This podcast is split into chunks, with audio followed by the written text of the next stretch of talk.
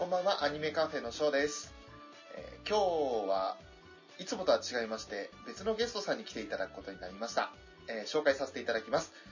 DQ10 ドアチャッカーレディオのえーテクニカルアドバイザー、アニさんです。こんばんは。こんばんは、よろしくお願いいたします。よろしくお願いします。はい、もう、たまたまね、あの、アニさんがツイッターで、他のポッドキャストに出てみたいっていうことでつぶやかれていたのを見て、はいはい。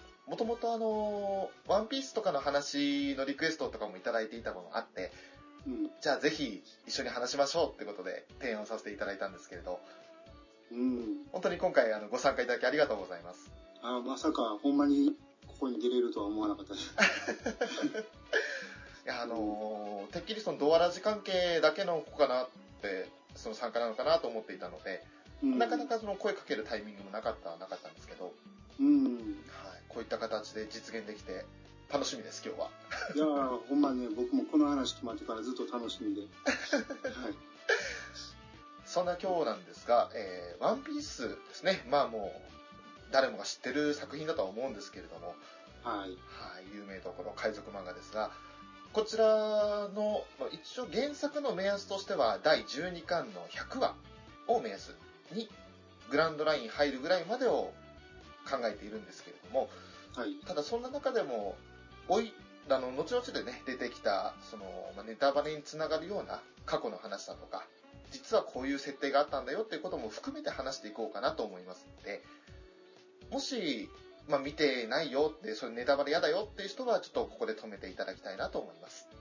それでは、兄さん、今日はどうぞよろしくお願いいたします。はい、よろしくお願いします。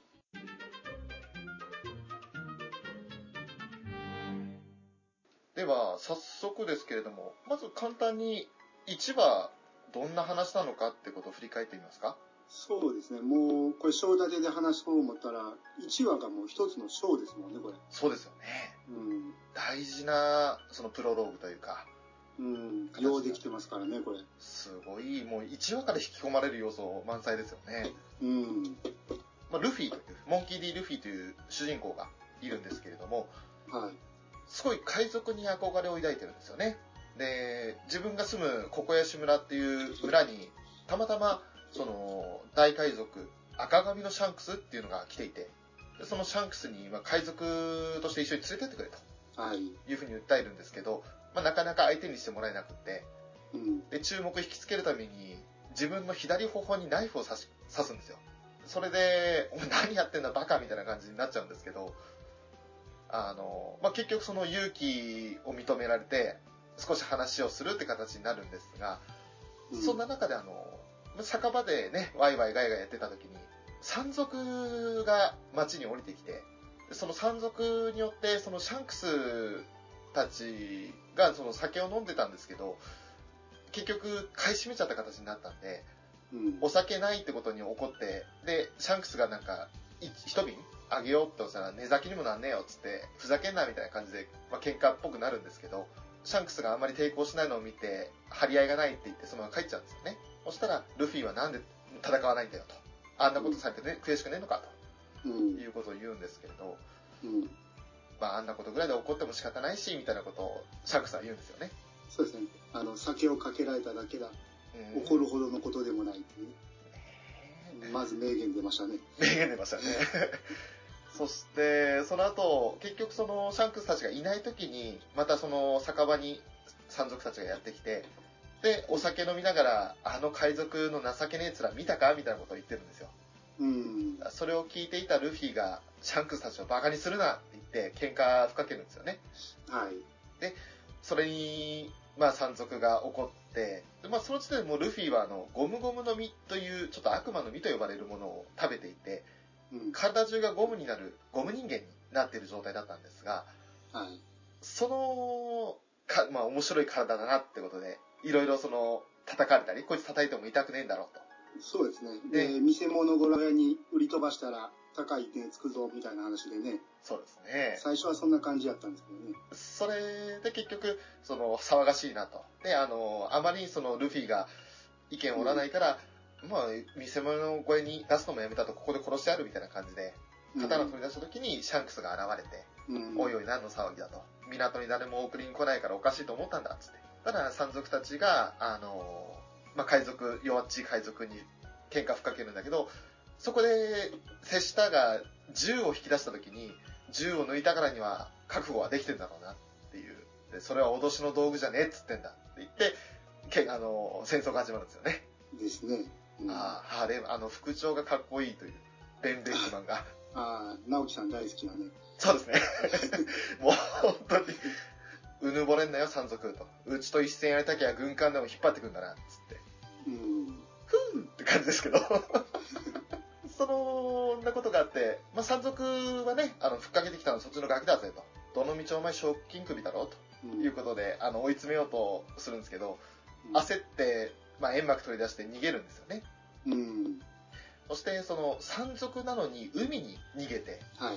まさか山賊が海に逃げるとは思ってねえだろって言って、で、ルフィは海にボンと投げ出されて、山賊はそのゴム人間とか悪魔の実を食った人間が金槌になるってことを知ってたから、それをちょっと試すために海に放り投げたんですけど、はい。それを放り投げた瞬間に海の、まあ、主、大会のその近況の主がいて、そいつに食われてしまうんですよね、山賊が。まあ、ルフィはルフィでもう金槌で溺れてて、もう助からないって思っている状況で、そこに来るのがシャンクスだと。でもシャンクスは、あの、海の主に、まあ、うせろっつって、すごい凄みを聞かせてうん。追い払うんですけど、その時に、まあ、ルフィを助けるための代償に左腕を主に食われてしまうんですよね。まあ、ルフィは泣きながら、なんで助けたんだと、そんな左腕食われてまでと。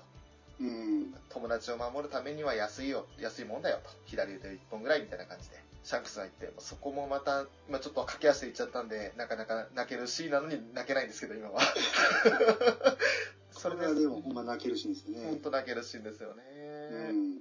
回想シーンも含めてやっていくと、ずっと追っていくんで、1話から、うわ、シャンクスっていう男の偉大さが見られるのと、うん。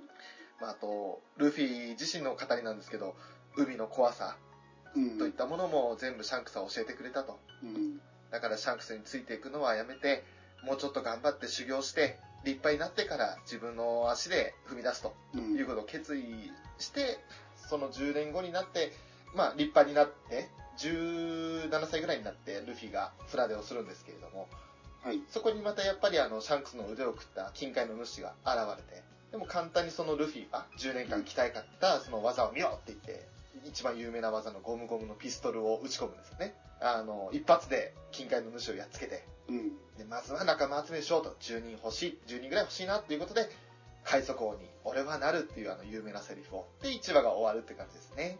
はい、そうですね。そういった感じで始まりになるわけですが。これはでもほんまに何回も何回も読んだストーリーですよね、これ。そうですよね。あの、確かね、読み切りでジャンプで一回出してるんですね、これに近い話を。ロマンスドーンってやつですね。ロマンスなんですね。うん。それでね、それともう一個ね、似たような感じで違う読み切りも書いてるんで、それとロマンスドーンと合わせてこのワンピースの1話になると思うんですけど、はい。これはね、後の話も含めてちょっといろいろ話していきたいんですけど、はいシャンクスは、あの、この時点で、うん。まあ、後に分かることなんですけど、4校の1人になってるんですけど、後に。そうですね。この時点で4校なのかっていうね。まあ、まだ手を失ってないわけで、はいで、まあ、後のエピソードとしてし、白ひげに、はいその、イーストブルーから帰ってきたら手を失ってたけど、みたいな話だったから、はい。あの時点で4校っていうのがあったのかどうかとか、そう。これは結論はちょっとね、出ないと思うんですけど、うんうん。その辺を考えながら読むと、またちょっと違った、ロジャーのうん見習いだったっていうこともわかるんで、はい。ここの海で何をしてたのかっていうのも気になるところじゃないですか。そうですね。うん。もう一旦グランドラインを制したクルーの一人なわけなのに、はい。イーストブルーで何をしてたのか。うん。だその辺は、もしかしたら全く語られないかもしれないし、はい。あの、後々にすごい秘密がここにあったみたいな話になるかもしれないんですけど、はい。その辺想像しながら読むだけでもこの1話っていうのは面白いですよね。そうですね。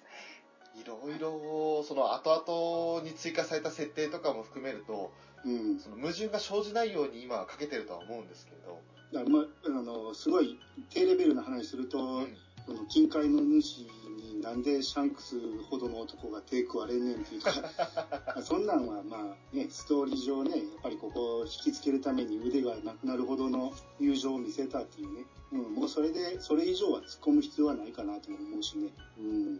一応この時点でもうシャンクスってあの左目の方に、まあ、3本の傷を負ってる状態ですけれどこの3本の傷だって黒ひげにねそうですね。つけられた傷だってこともあるでしょうしそういった点ではやっぱどうつなげていくのかなとどどういった時期のそのシャンクスなのかなってのはやっぱり気になりますよねそうですね。ただ四皇としてもし認められているんであればさすがに山賊でも知ってるんじゃないかみたいなところも まあ、それは山におった奴らやから、海の情報に興味がなかったってことかもしれないですけど。ああなるほどってことは800万ベリーの賞金首たかが知れてるって感じですねうん。で、言ってもウゾープとかも知ってるぐらいのシャンクスなのにうん、うん山賊が知らんということはやっぱりよっぽど情報がなかったんでしょうね。山賊には。そういうことになるんですね。まあなんか新聞読みそうな学のありそうな感じではなかったですからね。そうですね。そんな感じで、まあ第1話、まあ伏線というか、ちょっと気になるところがありつつも、はい。無事にルフィはその成長して大海原に出るわけですけれども、そこからですね、まず一番最初に仲間になるのは副船長というか、一番のその戦闘員になる海賊狩りのゾロ。これがあの、まあ、第3話からゾロが登場するんですけれども、最初は、まあ、貼り付けられてるんですよね、海軍の基地に。まあ、晒し物の状態されてるんですけど、はい。そこにあの、まあ、町に住む女の子が、うんあの、おにぎりを作って持ってくるんですよ。うん。まあそんなのいらねえと。腹なんか減ってねえから、とっとと消えろみたいな感じで、うん。いうふうにあの、追い払おうとするんですけど、そこにその海軍の基地の、なんていうか一番偉いやつの息子、うん。ヘルメッポっていう、後々少し改心するやつですけど、そうですね。はい。で、こいつが、あの、ヘルメッポが現れまして、七光のバカ息子がっていう風にゾロは言うんですけど、その女の子が持ってきたおにぎりを奪い取って、で、食べたら、まあ、おにぎり普通塩使うのに甘い方が美味しいかなと思って砂糖で握ったもんだから美味しくねえまずいっつって、はい。その場で踏み潰すんですよね、おにぎりをね。そうですね。アリだったら食ってくれるよみたいな感じで、すっげえも嫌なやつですけど、そんな女の子をその塀の外へ投げ飛ばせって言って、海兵に指示してうんぶん投げた後、ゾロとしては、そんな踏み潰されたおにぎりでもいいから食わせろっつって、食べて、あの、すっごいあの、苦しそうに食べたんですけど、最後に、うまかった、ごちそうさまでしたって伝えてくれと。俺もうこの時点で、あの、ゾロすっげえいいやつじゃねえかって思ったんですけど、そうですね。うん。ただその捕まった理由だって、そのバカ息子が飼ってた狼をうん。切ってしまったのが原因だと。うん。で、町のみんな野放しで狼が歩いて困ってたっていうのを聞いて、うん。あなんか話に聞く、その、獰猛なやつじゃなくて、いいやつなんじゃないかと。うん。じゃあ仲間にしようか、みたいな感じで話が進むんですね。はい。そしたら、1ヶ月は、その、約束してくれたと。バカ息子がその、処刑までは1ヶ月はこのままにしておくっていうふうに約束してくれたと。でそれ耐え抜いたら解放してやるみたいなことを言ったのに、うん。街に現れたそのバカ息子が3日後に公開処刑すると。うん。1ヶ月の約束はどうしたんだっつって、ルフィは聞くんですけど、うん。そんなもんギャグに決まってんだろと。その本気にするゾロもゾロで、バカだけどな、みたいな感じで言ったら、思いっきりその場で息子のこと殴るんですよね。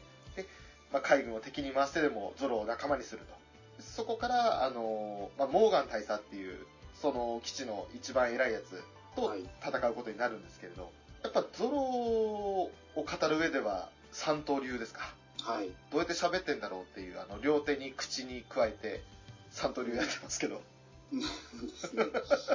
あの、気合いだって言ってましたね。ね。あの、小田さんが。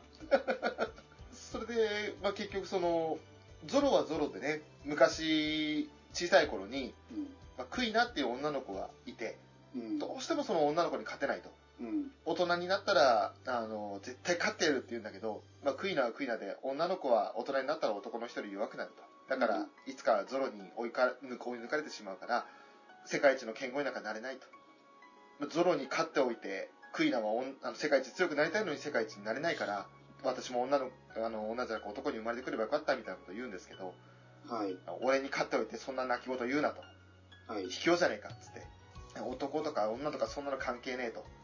ゾロかクイナどっちかが世界一の剣豪になるか競争するぞっていうふうに言って、約束したその次の日、あっけなく家の階段で転んでしまって亡くなってしまうと。はい。あっけなかったですね。あっけなかったですよね。うん。えクイナの分まで強くなって天国まで、まあ、ゾロの名前が届くように世界一の大剣豪になるっていう約束をしたから、うん。こんなところでくたばるわけにはいかんって言って、その、まあ思い出しというか過去を回想になるんですけど、そこでそのルフィがゾロの刀3本を持って海軍の基地から助けに来るんですけど、ルフィはルフィでね、そのゴム人間だから銃弾効かなかったりするっていうのもありますけど、うん。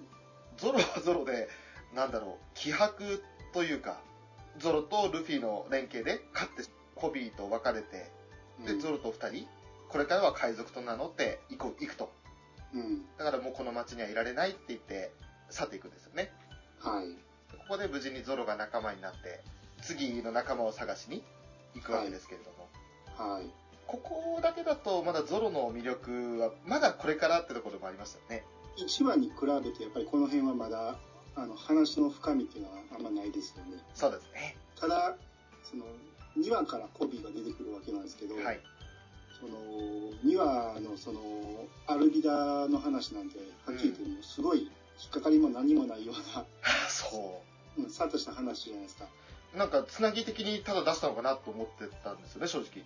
うん、ででもコビーっていうのはまあ後々出てくるわけじゃないですかはい。言ったらここではねその、まあ、小田さん特有の絶対後に分からんようにうん。コビーをすごい情けない感じ見た目も情けないし、はい性格も情けないしって感じでやってるんでうんうん。後で出てきた時のびっくり度合いを深めるようなそんな前振りやと思うんですよねこの話って。そうですね。うん、だからまあ言うたら2話自体は漫画では全然面白くないんやけどうん。これ言うたらあれですけどあのアニメ版って確かね僕もあんま見てないんやけど、はいこっから始まるんですよあ、そうなんですか。コビーから始まるんですよねへー。で確かね4話ぐらいに初めてそのシャンクス出てくるんでうんうん。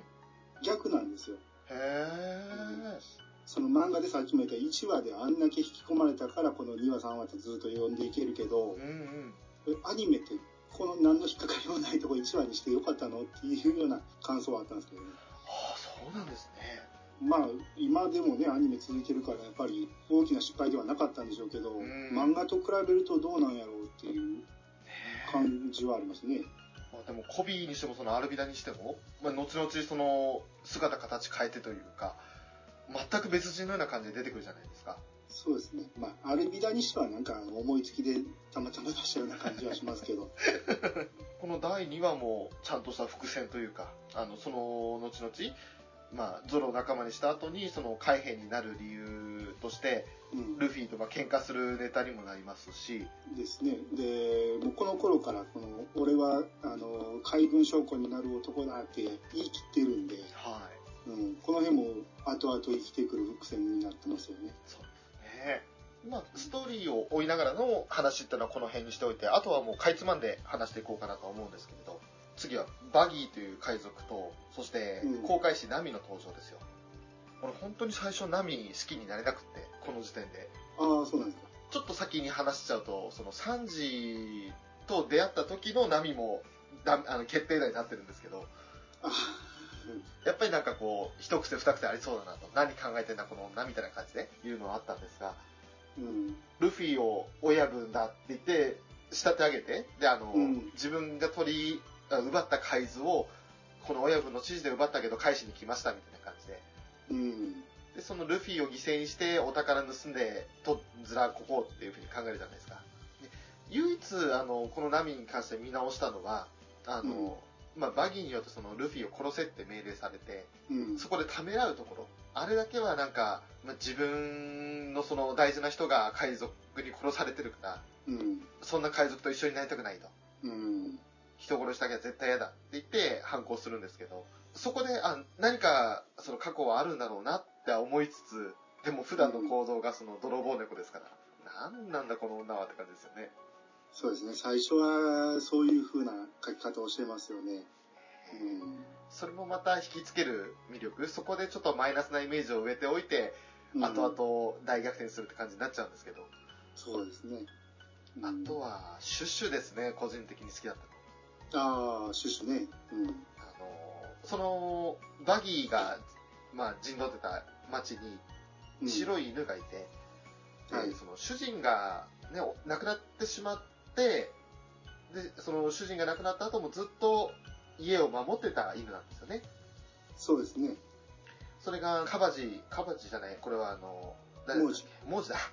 の方によって、その家が焼かれてしまって、はい。涙流しながら家に向かって吠えてるんですよ。うん。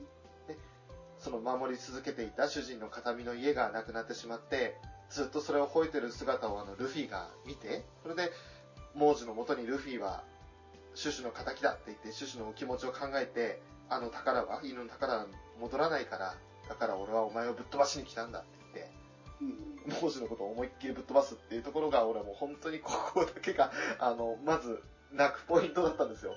ああ、ななんかポイントですか。すごいなんかあの、うん。シュシュに感情移入しちゃったんですよね。ごい、いや、ルフィを、ありがとうみたいな感じになっちゃって。うん、ね、確かにいいシーンですよね、あこはね。いいシーンですよね。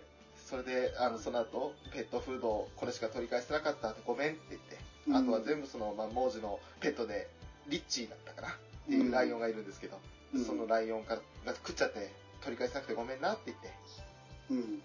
そしたら、シュシュも、あの、分かったのか、その、ルフィに対して、まあ、ありがとうっていうような感じで、ワンワンって吠えるんですけど、もそうですね。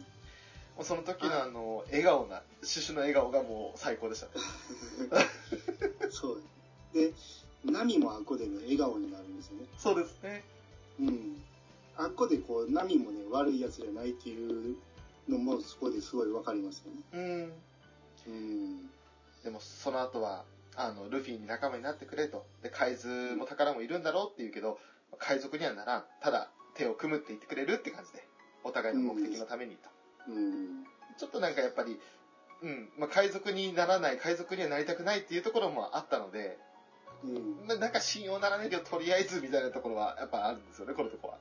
うんですね。うんで、僕はね、はい。あの、シュシュもいいけどね、蝶々が好きなんですよ。いや、ちょうどいいですね。蝶々がね、良くてね、とにかくこう、もう意気込みだけで何とかしようとするところね。うんうん。で、その意気込みを買ってこう、ルフィがこのおっさん好きだから死なせねえって言うしね。うん。うん。で、この、戦いに来たところで、ルフィが壁にボーンってぶつけて、気絶させる。邪魔って。じゃあ待ってね。こう口癖がさながらなんですよね。そうですね。あのさながらもね、最初鬱陶しかったんやけど、だんだん僕もね、癖になっていてね。あの、一番好きなセリフがね、さながら国じゃっていう。あの、あのセリフが大好きで、ね、あの当時なんか結構言ってたような気するんですでも、自分のその町がうん。宝だっていう町長さんで、みんなのことも考えて、そしてうん町のことを考えてバギーに一人挑もうとするんですよね。まあこれ最後の方の話になるけど、その、町長を、その、やったのはルフィやっていうのを、ルフィが自分で言ったために、ん。町民が怒り出すわけですね。そうですね。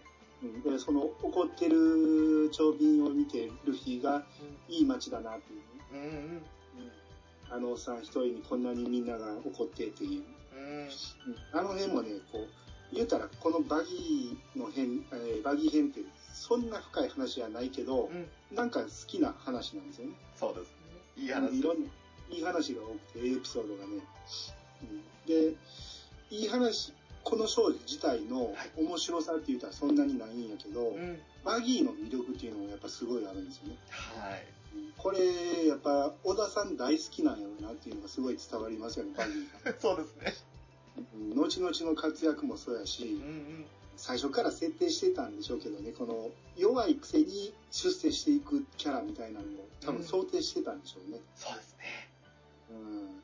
まさか、後々、ね、大きくなるとは思いませんもんね、この時点では。そうそうそう。で、要所要所にいいところに出てきて、で、はったりで上り詰めていくところね、はい。これどっかのヤンキー漫画であったんですけどね、こういう話も。こうで、その、戦闘自体もね、はい。すごいもうコミカルで、うんうん。バギーが弱いっていうよりも、はい。こう、ギャグで勝ってしまうような感じで、もうルフィが。はい。ナミが宝持って逃げようとしてるところ、上半身だけ、その、バギーが飛んでいってるところに、はい。ルフィが股間を蹴るみたいなね。あ、そうですよね。結局足だけ残ってるから、その足のこちょばして、うん。あ、わひゃわひゃ笑ってるところをまた、ね、捕まえるみたいな。あと、つねってみたら、ふんふんみたいな感じのなんかすごい顔になったりとか、一つ一つの表情が、まあ、あれ結構僕も笑ってしまうんですけど、ね、笑っちゃいますね。あのシーンはもうナミかわいそうだなとは思いますけど、もうただでさえあの顔だけ飛んでくるのが怖いのに、怖い。この顔がもう百面相というかいろんな顔しやがるもんだから、本当に面白いシーンですよね。バトルとしては全然やけども、ギャグとしてはすごいよくできてる、面白い話ですね、あれは。あとはあの、シャンクスとの過去のつながりというか、ですね。関係を語る回想シーンも良かったですけど、うん。あの、だから、あの時点でね、えーどっか SBS かなんかで書いてたけど、はいその、あいつが出てくるわけじゃない。副船長、ロジャーのとこの、えレイリー。でも、レイリーのことを、うんキャラクターに船長と呼ばせんといてくれっていうことを、そのテレビ、アニメスタッフに伝えてたっていうようなことを書いてたんですけど、えああ、そうなんですね。だからもうその時点で、あれはロジャーの船っていうのはもう構想にあったわけで、うんうん。ロジャーがその新世界を制覇してるわけやから、はいバギーも言うたらラフテル行ってるわけじゃないですか。そうですね。うんならワンピースが何かっていうことも知ってるんじゃないかなと思うんですけど、でもこれって、その、まあクルーだったっていうのもありますけど、その、ずっとクルーだったんですかね、ロジャーの。あー、そっかそっか。なんかそこは、ラフテルに行って海賊王になった後にクルーになったっていう設定もつけられるのかなって。確かにね、独り立ちしてるかもしれないね、その前にね。そうですよね。うん。まあ、その辺はちょっとまだ語られてないところもあるんでわからないですけれど。そうですね、この辺はわかんないですよね。ですよね。だ楽しみなところではありますよね。だからこの時点で、えー結構早い段階で悪魔の実が2人目で出てきたんですね、ルフィに続いて。はい。うん。で、イーストブルー全体で見ると、結局、2人だけなんですよ。まあ、後にスモーカー出てくるけど、そうですね。この時点でまだ2人だけ、まあ、アルビダも言うたら、あれ、途中で悪魔の実食べるんやけど、はい。まあ言うたらイーストブルーっていうことで考えると、うんうん。2人だけじゃないですか。そうですね。だからやっぱり、この2人っていうのは、ストーリー上よっぽど大事にしてるんやろうなっていう、すごいわかる。うん。悪魔の実ってまだすっごい貴重じゃないですか、イーストブルーでは。はい。らそのバギーをこの早い段階で出してきたっていうのは、やっぱり、後々考えて、考えがあったんでしょうね、この。そういうことなんですね。でしょうね。うん。今思えば、まあ、後々そのルフィが倒していくイーストブルーの時って、悪魔の実の能力者じゃなかったですもんね。そうなんですよ。今、今気づいてちょっとおっと思いました。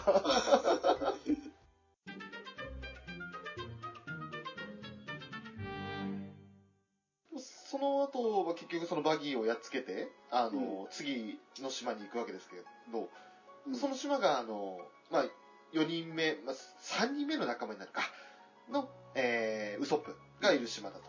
あ、その前に、あの、ガイモンの話ありますね。あ宝箱にはまって抜けられないっていう。そうだ、あの、後々のつながりはあまり今のところはない。そうですね。まあ多分出てくることもないと思う 一応ルフィは仲間には誘ってるけど、うん。うん、俺はここに残るって。まあ多分、呼んでるみんな、ホッとしたと思うんですよね。こいつ仲間になんの？ってびっくりした。あの、あの話自体も1話で終わるし、んその言うたら中身もそんなないんやけど、うんうん。ここの話で初めてその、ワンピースの世界が、うん。海が2つに分かれてて、はい。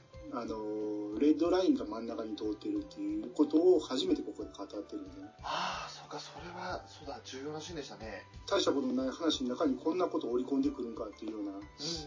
そういう話だった。あと、その、グランドラインってとこに入ると、なんかその、恐ろしい海賊にあったのか、化け物にも出くわしたのかわからないけれど、みんな戦意を失ってしまったと。そうそうそうそう。その凄まじさを物語っていたってことを、そういえばうん言ってましたね。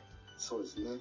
結構その、ストーリー的な、その、なんだろう、設定を話す分には確かに大事な1話でしたね。そうですね。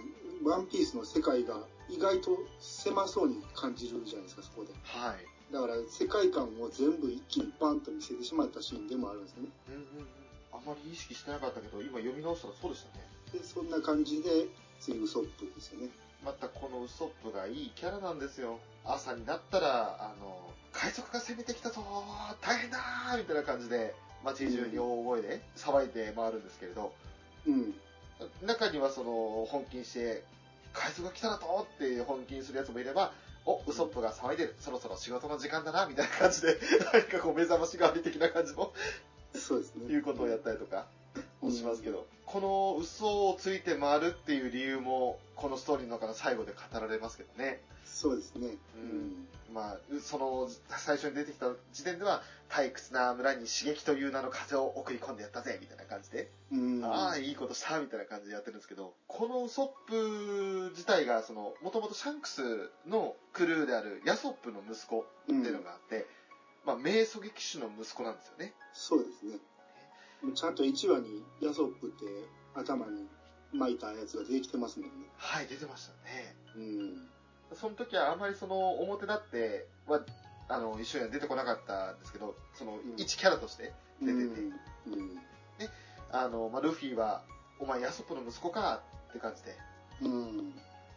あの、ヤソップはすごい海賊だったよっていう風にうん。したら、ウソップも、そうだろって感じで、自分の父親を褒めてもらって嬉しいって感じになりますよね。ね、尊敬する海の戦士ですね。うん。うん。ね、あ、そうか、シャンクスの船に乗ったのか、あの赤髪のね、シャンクスだと？みたいな感じで、嘘だろ？つって目玉飛び出るっていう。そうですね。そんなすげえ船に乗ってんのか、うちの親父は、みたいな感じうん。で。でも、ヤソップはその、射撃の腕はすごくって、的を外したことは見たことなかったなっていうふうにルフィから聞かされて、うん。ね、そんな話あって、で、打ち解けたような感じになるんですけれど、ただ、その中でね、あの、ウソップの村に住むお嬢様を暗殺しようという計画を企ててる奴らがいて、そいつらの会話を聞いちゃうんですよね。はい。それで、まあ、あの、ウソップはどうしようと、その、まあ、カヤっていうそのお嬢様も殺されるし、村も襲われるし、やべえ、マジでやべえって言って、どうしようと思ったら、ルフィが、そのままあの、姿を現したよ。お嬢様を殺殺すなってやめろみたいな感じで起きなくって、うん。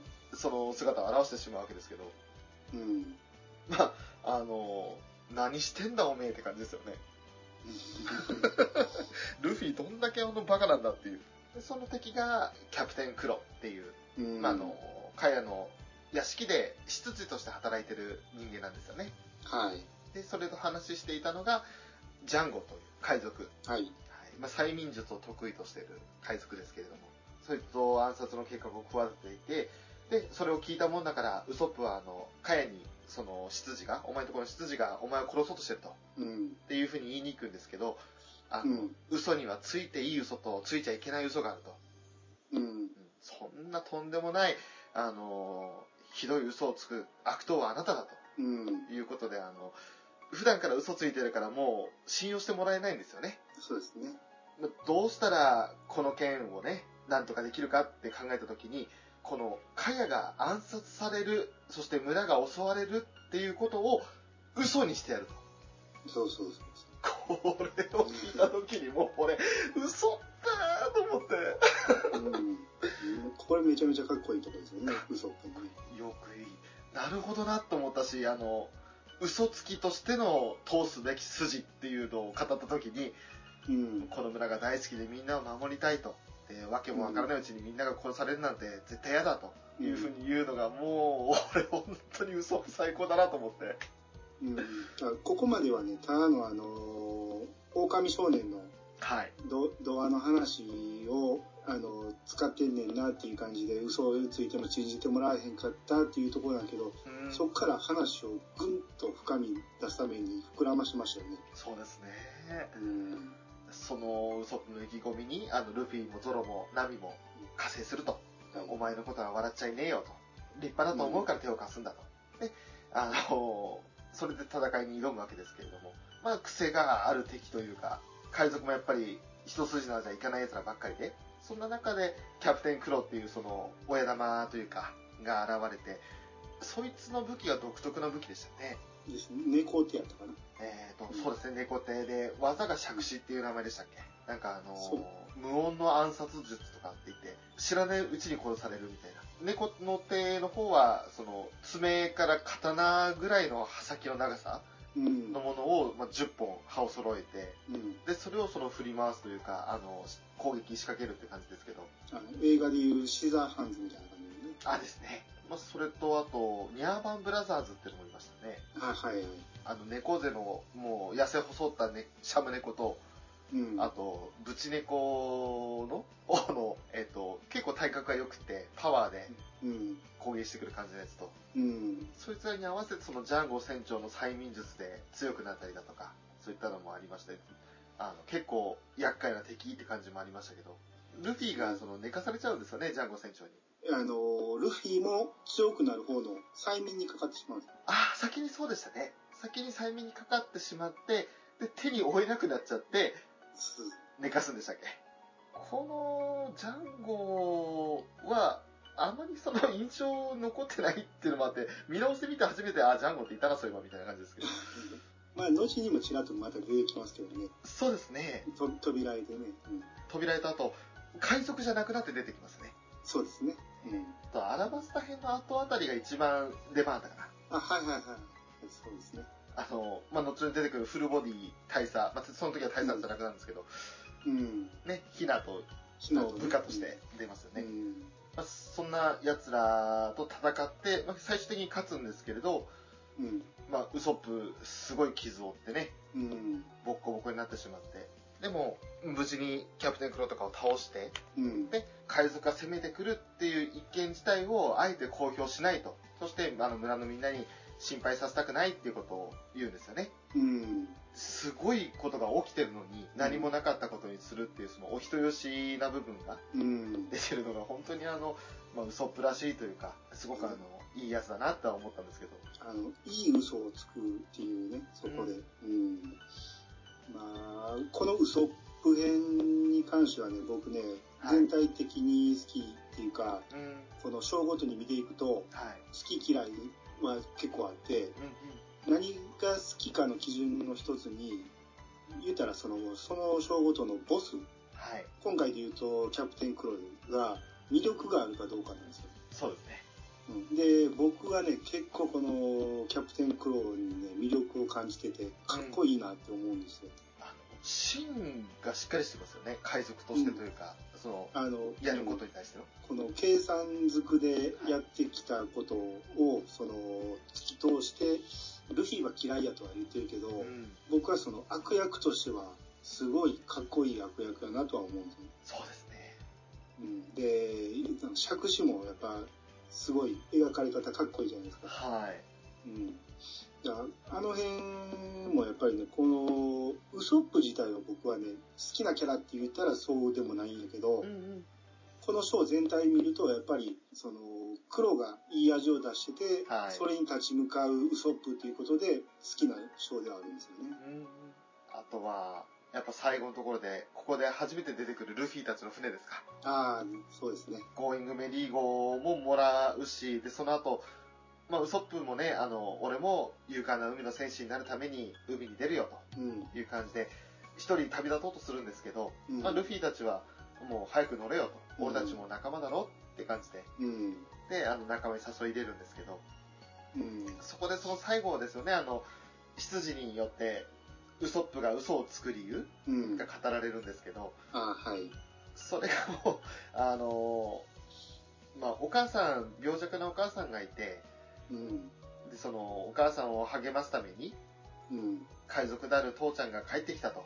海賊が来たぞっていう風に、大声でお母さんに言いに行くんだけど、うん。その、まあ、バカなこと言うもんじゃないと。お父さん帰ってこないと。ただ、うん。お父さんのような勇敢な戦士とその結婚したことは、あの、後悔はしていないと。うん。そんな死んじゃうような言い方やめろよと。うん。で、ウソップは必死にその伝説の薬、何でも治してしまう伝説の薬があるんだと。うん。海の向こうにそれがあるから、それをね、あの、持ってこればいい。持って、あの、絶対に手に入ってくるからと、死なないでくれとうん。言うんだけど、結局そのお母さんは死んでしまって、うん。あの、お母さんが死んでからも、いつかそのヤソップが乗る海賊船が海岸に現れないかと。うん。で、自分を迎えに来てくれるかもしれないっていう願いも嘘には込められてるっていうのが村のみんなが知ってるって。それ聞いたときに、あの、最初あの、みんながそのウソップ、嘘つくんじゃねえって感じでやってるやつもいれば、ああ、ウソップが騒いでるからもう時間だねって仕事の時間だねって言って理解を示してるような人もいたのが、うん。ここでやっとなんか、あみんなウソップのことをちゃんとそういう風に知ってて、う。うんん、ウソップとに対して、あの、反応してたんだなっていうのが分かって、ね本当にもう、なんかもう、ダメだ、思い出しただけでもうダメなんですけど。そうですね。あのシーンはいいですよね。うん。で、僕はね、あのーまあ、泣く時と泣かへん時とあるシーンなんですけど、あのーウソップ海賊団解散のシーン。はい。僕はあこね、ほんま、なんとことはないシーンのはずなのにうん、泣く時あるんですよね、あこ。そうですね。本日をもってウソップ海賊団を解散するって言って、ボロボロ泣いてる、あの、子供たちとウソップはい。で、もう、ドカーンとこう、見開きでね、はいてね、うん。あのシーン泣いてしまうことがあるんですよね。あれ、わかります。あの、うんなんか、さらっと飛ばしてっていうか、あの、読み飛ばしてしまうようなシーンですけど、うん。なんかあの、一個一個のその回想シーンだとかをしっかり読み込んでって、うん。ああ、このウソップ海賊団には歴史というか、あの、思い出があるんだなって。いうのが分かって、最後にその、お前らの野望は何だって言って、その将来の夢を語らせて、それで、その、それぞれが思い描く未来に向かってうん頑張っていけみたいなことを言って、解散するっていうあのシーン、あの一連の流れは確かに、いつも泣けるわけじゃないですけど、うんう。ん。なんか、ちょっと感情移入してしまう時ありますね。そうですね。だから、もともとはその平和な村やったから、その、ドラゴンだとか言ってトカゲを追いかけたりね、はい。そんなことをしてるような海賊団こごっこですよね。う んが、あの、キャプテンクロたちと、こう、真剣に子供たちも戦ったわけじゃないですか。はい。っていう、こう、一つの事件を乗り越えた後で、解散するっていうシーンやから、そこをね、その、しっかり読んだ時はやっぱ泣けますよね。そうですね。うん。そんなウソップを仲間に加えて、そして、まあ、ゴーイングメリー号の旗にも、ルフィの,、うんあの麦わら帽をかぶったジョリー・ロジャーを掲げて、うん。それで次に向かうところが、サンジのバラティエというレストランの、海上レストランがあるところですけども、その前にあの、ヨサクとジョニーというね、そうですね。はい、あの、まあ、賞金稼ぎなんですけれど、うん。がいて、たまたまそのウソップが、あ、この大砲あるんだ、試し撃ちしてみようか、みたいな感じでポーンって撃った、その島みたいなところで、まあ、ジョニーがちょっと怪我というか病気になってたので、うん。うん、それでちょっと休養してたのに、なんかとんでもない、いきなり大砲飛んできて、殺されるかと思ったみたいな感じで、うん。出てこい海賊どもみたいな感じで船に乗り込んでくるんですよね。うん。まあ、あの、口癖というか、紙一重かって言って、いつもやられるたんびに紙一重かっつって。うん。そんなヨサクとジョニーは、あの、ゾロのことを兄貴と慕ってる賞金稼ぎなんですけれど、まあ、あの、ジョニーの方が、まあ、その、古傷開いて血吹き出して、うん。で、あの、まあ、歯も抜け落ちるような病気にかかってしまったと。うん。そしたら、あの、ナミが、ばっかじゃないのつって。うん。それは解決病っていう病気だよと。うん。あの、なんか血が壊れるって書いて解決って書くんですけど、うん。その、植物性の栄養の欠乏で、昔はその新鮮な野菜とか果物を船に乗せて航海できなかったから、うん。だからそういった病気で死ぬ人が多かったけれど、うん。ちゃんとその植物性の野菜を取れば治るもんだから、安心してれば大丈夫だよみたいなことをやって、うん。でその後、ね、次の一コマで、栄養全開復活だおう、やったぜおうみたいな感じで、そんなに早いなるか。もうこれ、この辺もうギャグですよね、本当にね。まあ、それで結局、あの、治ったと見せかけて、自己紹介したらいきなりブヘーっつって。いいから黙って休んでろっつって。うん。そんなヨサクとジョニーいいキャラだなと思いながらも、その二人からの情報提供を受けて、海のコック、うん。この二人のようになんか病気になってしまっても困るし、長い旅の中で栄養配分を考えられる料理人が必要だよと。はい。でそれで、それを探すんなら、じゃあバラティに行ったらいいよと。うん。で、その、予作からゾロには、ゾロがずっと探してた鷹の目の男も現れたことがあるって噂がありますようん。と。で、よかったら案内しますぜっていう感じで向かうわけですよね。ここは本当に私、あの、一番最初にワンピースを読んで、うん。初めて、あの、泣いたんですよ。はいはいはい。その、今でこそこうやって読み返してウソップのとこでも泣けるし、もちろん第一話のシャンクスのところでも泣けるし、うん。ゾロのところでもグッとくるんですけど、うん。本当にあの、何にも見てない、初めて見た時に、うん。3時のこのエピソードで泣いたんですよね。ああ、エピソードの方で。エピソードの方で。ああ、はいはいはい。まあ今、あの、特にストーリー1から追わないので、うん。その、結果から言ってしまいますけど、はい。憎まれ口を叩いていたサンジが、うん。最後、まあ、ゼフっていう、そのバラティのオーナうん。ー、もともと海賊をやってたやつなんですけど、うん。そいつがその、風邪ひくなよってうん。一言言った時に、こその場でずっとこらえてたのか、うん。一気に涙ボロボロ流して、うん。それまではクソじじいって言ってたサンジが、うん。オーナーゼフうん。っていう風に言って、長い間クソお世話になりましたって、このご恩は一生忘れませんって言って、もう号泣しながら土下座するシーン。うん。もう、やばくって。ここはね、ほんまに名シーン中の名シーンですよね。この収録をするって上で、一回読み直した時にも泣いちゃって。わかるわかる。僕はね、あの、土下座よりもね、その前の、はい。その、ゼフが、うん。それまでちびなすちびなすって言ってたのに、はい。3時って言うんですよね。3時って言って、風邪ひくなよって言った瞬間、僕はそっちでも泣いてましたよ。ああ、そうか。うんそうですね。この風邪ひくなよがすっごい深いなと思って。うん何気ないたった6文字の言葉で、うん。でも最大限の気遣いというか、ですね。うん。本当にあの、その後のゼフのうん。男は黙って別れるもんだろうっていうところもうん。うん。グッとくるんですけど、そもそもそのゼフとサンジのまあ過去というか、うん。どういった経緯でその知り合ったのかっていうのもありましたけど、ここが、あワンピースの中で一二を争うシーンって言っても過言じゃないぐらい、うん。個人的には好きなシーンですね。はいはいはい。話しながら俺涙出てきましたよ、また。まあこのシーンのその、えーで出会いの方ですよね、そのサンジとゼフの。そうですね。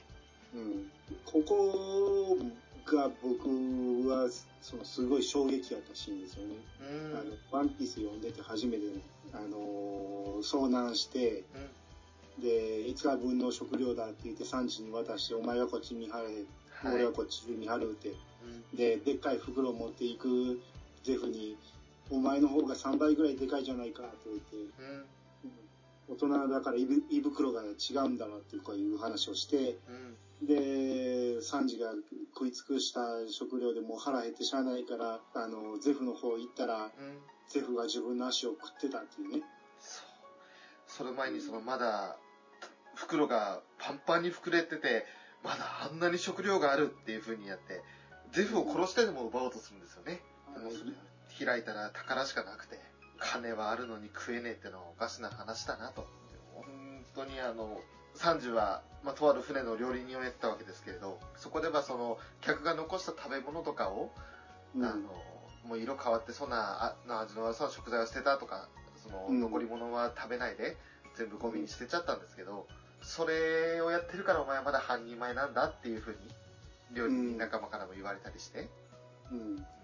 いい、いい前振りですよね、これ。ねえ、うんこの遭難して70日か90日でしたっけ？えっ、とね、85日ですね。?85 日か。あれ結局ね、まあ言うたら、25日目で食い尽くすんですよ、サンジは。そっから、そっからえ60日耐えたの？って思うんやけどうー、ん。うん、まあその辺はまあええとして、うん。うん、いや、もう突っ込みどころで言ったら、その、サンジの乗ってた客船、ゼフが襲った時も、うん。その直後に、船がボロバラバラになるぐらいの大しけやのに、はい。客船を襲襲ってる場合かとも思うんだけど、まあ、まあその辺はストーリー上の話やからまあいいとして、この遭難してからゼフがこう足を石で折るじゃないですか。はい。でそこからそのしばらくずーっと何もなく行ってて、うんサンジがその襲いに行った時に自分の足が食べたって分かるまでがすごい長かって、はい。あの足を折ったシーンがすごい衝撃やのに、あのシーン何なんやろうってずっと思ってたよね。うん。何のために足を折る必要があるのだったら、その、後で分かるのが自分の足を食べていきながら得てたっていうね。その袋の中には宝しかなくて食料がないからと。うん。それはちょうどあの、話の、まあ、転換期というか次の話につながる前の最後のシーンだったんで、うん余計にそう思いますね。なんでわざわざ足を折ったんだろうって。その、泣くシーンじゃないけど、すっごい印象に残るエピソードですよね、これは。うん。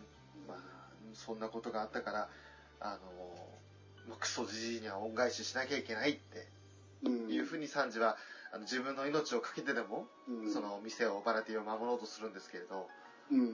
まあ、ルフィにはその、死ぬことは恩返しじゃねえぞと。うん。生かしてもらっておいて死ぬなんて、そんなのは最低なことだと。一番やっちゃいけないことだって言って、説得をするんですよね。その、一番いいのは、そのバラティを奪おうとしていたドン・クリークっていう、そんな、うんあまあ相手敵ですけど、うん。そいつが欲しがってるこの船自体を沈めることがうん。一番いいだ、こう方法だと。うん。お前ふざけんなよと、この店というか、この船自体は、その、親父の宝なんだと。うん。ゼフの宝なんだということを言って、で、その、それを守るために俺はわざわざ死ぬってことを選んでんだから、余計なことすんじゃねえと。うん。で、そんなつもりでやる、あの、助けてくれたんじゃねえって言って、ルフィはルフィであの、シャンクスのことを思い出しながら、そうそうそう。それを訴えるんですよね。うん。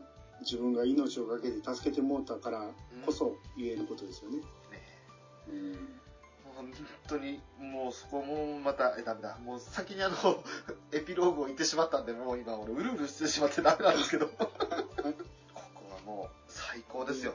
うん。で、まあ、この話の中で、この銀っていうのがすごいいい味を出してるんですよね。鬼人ですね、鬼の人。あのーまあ、最初は下っ端やと思ってたんが、実はうん総隊長やったっていうね、はい。めちゃめちゃ強いんですけど、うんこれがこの腹減って、あのーもう動けんぐらいのところを食べさせてくれって言ってバラティエに来たのに、うんそのパティとかに追い出されてしまうわけじゃないですか。はい。で、それをその追い出された後、外でサンジが飯を食わしてやると。はい。そのたった一杯の飯で、その銀は結局そのサンジにとどめをさせるのに、うんようささんかったっていう、優しくされたのは初めてだっていう、この銀ってすっごいいい味出してると思うんですよね。そうですね、恩を感じて、たとえそのドン・クリークっていう、その、まあ、キャプテンの指示があっても、この人だけは殺せないし、あわよくばこの船自体を見逃すことはできないだろうかって言って懇願するんですよね。そうそうそう、いいシーンですよね、あれね。うん、ドンクリークがね、あのどうしようもないやつだけにね、うんうん。うん、あの銀の言葉がすごい染みますよね。そうですね。うん。で、またその、まあ、サンジのことは殺せないって言って泣いて訴えた後に、ドン・クリークはあの、まあ、卑怯な手というか、毒ガスを打ち込むんですよね。はい。それで、その、マスク捨てろと、お前はもううちのクルーじゃねえよ、みたいなこと言われて、うん。で、ドン・クリークに見限られてしまって、が愕然としちゃうんですけど、銀は。それでも、最後は、その、ルフィによって倒されたドン・クリークをうん。連れて、あの、銀が連れて帰るわけですけれど、銀自体はもう毒吸い込んじゃってるから、そう長くはないだろうと。もう数時間の命かもしれないけど、うん。今度は俺の意思で好きなようにやってみようと思うって言って、うん。ドンクリック連れて行きますよね。うん。でこれ一応、うんあの、グランドラインで会おうっていう言葉は残してるんですよね。そうですね。出てくるか出てくるかと思いながら、未だに出てこへんから、これはもう出てくる機会失ったかなとも思うんだけど、はい。できたら銀はまあ、ドンクリックはどうでもいいけど、銀が出てきてほしいなと思うキャラクターですね。そうですね。もし、ドンクリック、その戦団の出番がこれから出てくるんであれば、うん。やっぱり一番、その、銀が出てくるのがヒートアップするというか、うん。燃える展開ですよね。うん、言うたら、戦闘力だけで言うと、その、武器は、あの、トンファーみたいな、はい。鉄あれ。だけで、うん。で、まあ、ボロボロやったとはいえ、三条、あっこまで追い詰めてるわけやから、はい。相当強いじゃないですか。そうですね。うん。で、ドンクリークはあんだけ武器持ってるからっていうのもあるけど、うんあの銀の強さっていうのは本物やなって思うしね、そうですね。うん。出てきてほしいなと思うよね。あと、すっかり忘れてましたけど、このドンクリークや銀と戦う前に、ゾロとミホークの話ありましたよね。うん。この子の話は絶対せなあかんですね。